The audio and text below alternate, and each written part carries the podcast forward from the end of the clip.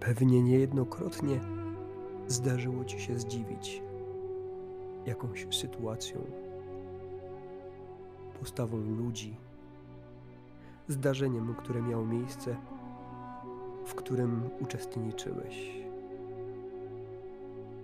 Czasami są to sytuacje radosne, czasami smutne, a czasami po prostu są i trudno je jakoś usystematyzować.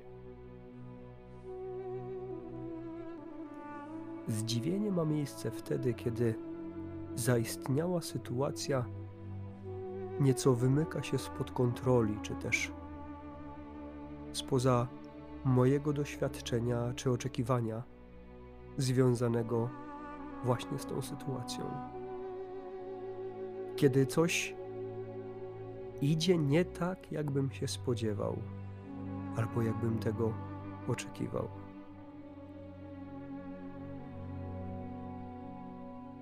Podobnie było też i z zesłaniem Ducha Świętego.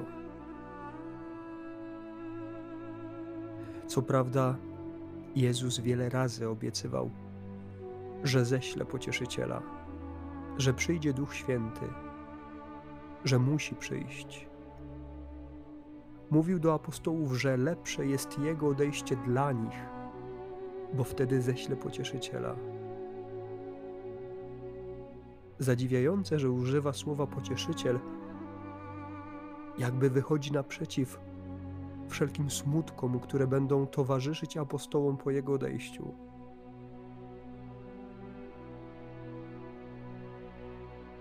I rzeczywiście o wiele bardziej korzystne, nie tylko dla apostołów, ale dla całego Kościoła, dla całego świata było wstąpienie Jezusa do nieba i zesłanie swojego ducha, bo właśnie w taki sposób można by właściwie powiedzieć: Jezus jest z każdym człowiekiem,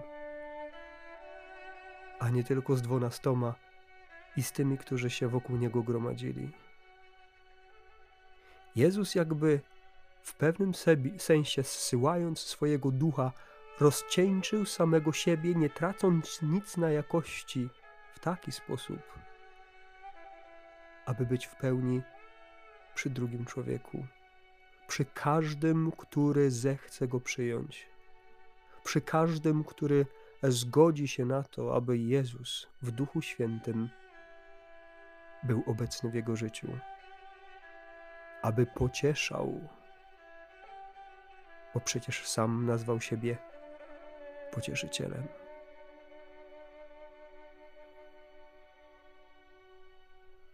Tak samo zdziwieni, zaskoczeni całą sytuacją byli ci, którzy spotkali apostołów zaraz po wylaniu Ducha Świętego. A pisze o tym bardzo dokładnie święty Łukasz w dziejach apostolskich. Kiedy nadszedł dzień pięćdziesiątnicy, znajdowali się wszyscy razem na tym samym miejscu. Spróbuj sobie wyobrazić tę sytuację, że jesteś właśnie teraz razem z apostołami, zamkniętymi, pewnie ciągle jeszcze trochę wystraszonymi. Z jednej strony pełnymi nadziei, a z drugiej strony trochę pełnymi lęku. Wyczuwasz tę wewnętrzną walkę, kiedy nadzieja zdaje się sprzeczać z lękiem, i w jednym momencie wygrywa nadzieja, a w drugim momencie znowu lęk. I tak w jedną i w drugą stronę.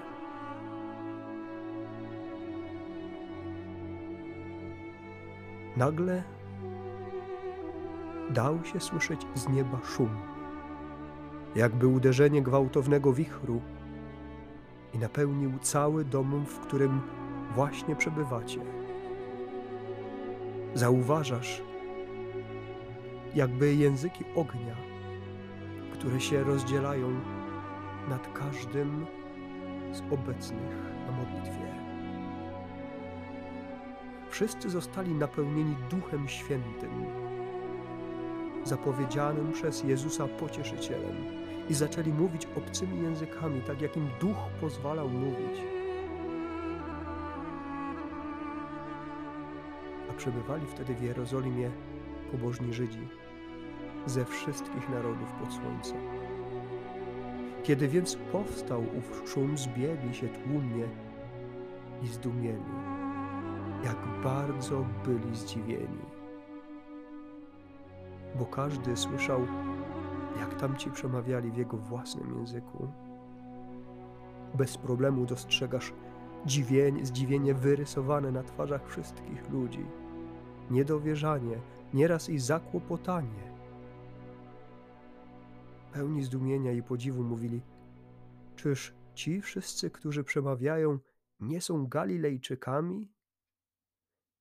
Jakże więc każdy z nas słyszy swój własny język ojczysty?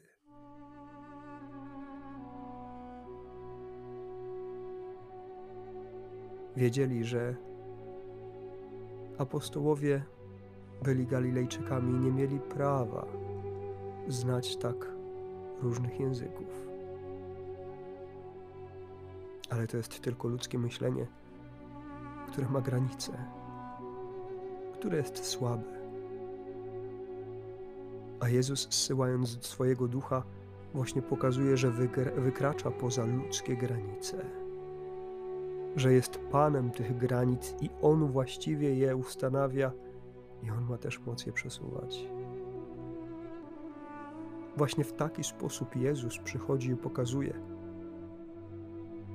że Jego Ewangelia, Jego dobra nadzieja jest skierowana do każdego człowieka, bez wyjątku. Bez wyjątku na rasę, kulturę, pochodzenie, język. Bez wyjątku. Dla każdej kobiety i dla każdego mężczyzny.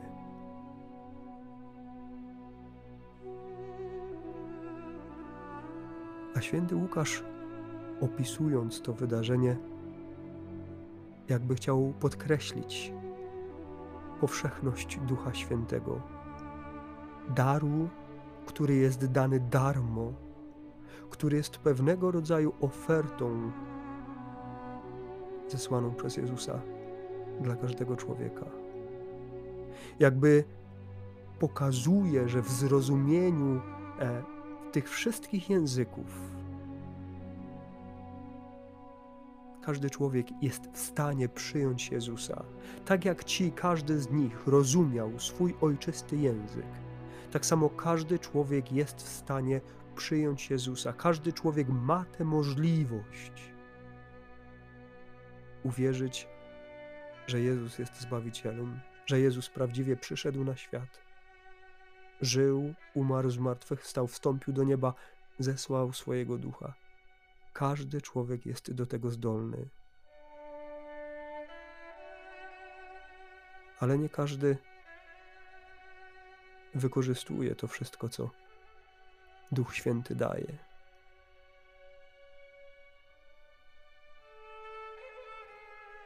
Duch Święty w pewnym sensie jakby śpi we mnie zwłaszcza jeśli jestem ochrzczony. Jeśli jestem po bierzmowaniu, kiedy przystępuję do Komunii Świętej, do spowiedzi, przecież właśnie tam, w sakramentach, w sposób szczególny jest obecny cały Bóg. Jest obecne działanie Jezusa.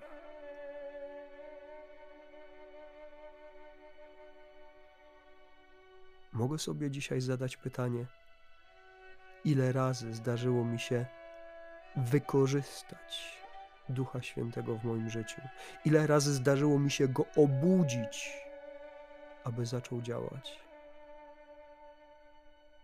Bo to trochę jak na zasadzie herbaty posłodzonej, ale nie zamieszanej. Od samego posłodzenia jeszcze nie będzie tak słodka jak wtedy, kiedy ją zamieszamy. Dlatego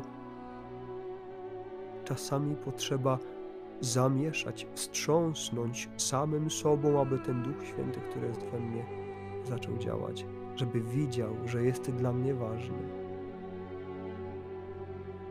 Mogę sobie zadać pytanie, kiedy ostatnio zdarzyło mi się modlić tak bezpośrednio, prosząc o Jego światło? Kiedy albo czy kiedykolwiek zdarzyło mi się modlić Duchu Święty, przyjdź ze swoim światłem właśnie w tej sytuacji, ze swoją mądrością, z odwagą, z męstwem. Przyjdź do tej sytuacji, która akurat dzisiaj mnie czeka. Przyjdź do tej rozmowy, rozmowy o pracę. Przyjdź do tej trudnej rozmowy e, z przyjacielem, albo do trudnej rozmowy, która czeka mnie z moim mężem, z moją żoną. Przyjdź do mnie z Twoim światłem, z Twoją mocą, bo mam ważny egzamin. To tak proste, a jednocześnie tak trudne dla nas, bo wydaje nam się jakieś niemożliwe.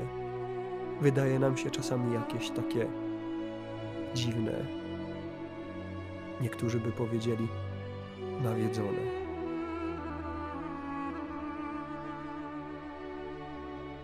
Zadziwiające jest to, że nieraz szukam jakichś nowych duchowych doznań, jakichś nowych darów, charyzmatów, a tak często nie wykorzystuję tych, które są, które są mi dane, które mam, ale które drzemią we mnie. A tylko Duch Święty może w swojej mocy dotknąć głębi mojej słabości i wydobyć z niej pełnię mojej siły. Ale muszę go to poprosić. Na pewno jestem zdolny do tego, żeby korzystać z Jego mocy.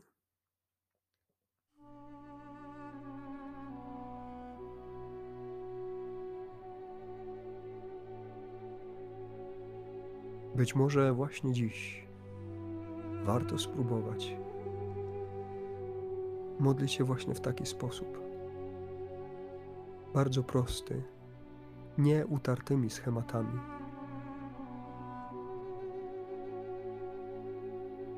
Nie gotowymi regułkami, chociaż przecież te też są dobre. Ale często łatwo się jest mi za nimi schować. Kiedy usta wypowiadają słowo modlitwy, a myśli i serca są często tak daleko od jej istoty. Może czasami warto wzbudzić w sobie taki wewnętrzny dialog, rozmowy z Bogiem w taki bardzo prosty sposób, jak z drugim człowiekiem. Jest wiele takich sytuacji przecież, kiedy mogę to robić przede wszystkim moment Komunii Świętej i moment modlitwy po Komunii Świętej jest momentem największej jedności z Jezusem. Na pewno to jest dobry czas, żeby sobie z Nim po prostu porozmawiać. Ale jest też tak wiele innych sytuacji, tak wiele czasu w międzyczasie, kiedy mogę po prostu powiedzieć: Przyjdź Duchu Święty, bo potrzebuję Cię właśnie teraz. To nie zabiera wiele czasu. Spróbuj właśnie teraz, razem ze mną. Przyjdź Duchu Święty, bo potrzebuję Twojej pomocy. Przyjdź z Twoim światłem, Przyjdź z tymi wszystkimi darami, które są mi potrzebne w tym momencie. Uzdalniaj mnie do wykorzystania łaski, którą od Ciebie w tym momencie otrzymuję, a która jest mi potrzebna akurat do tego działania. Widzisz? Nie jest takie trudne. A jeżeli jeszcze nie spróbowałeś, to jest to dobry moment żeby właśnie dzisiaj spróbować. Przyjdź, Duchu Święty. Nie musisz wcale tego wykrzykiwać. Możesz to powiedzieć bardzo cicho, ale wyraźnie, rytmem bicia Twojego serca. Przyjdź, Duchu Święty. Przyjdź, Duchu Święty. Przyjdź, Duchu Święty. Przyjdź, Świętym.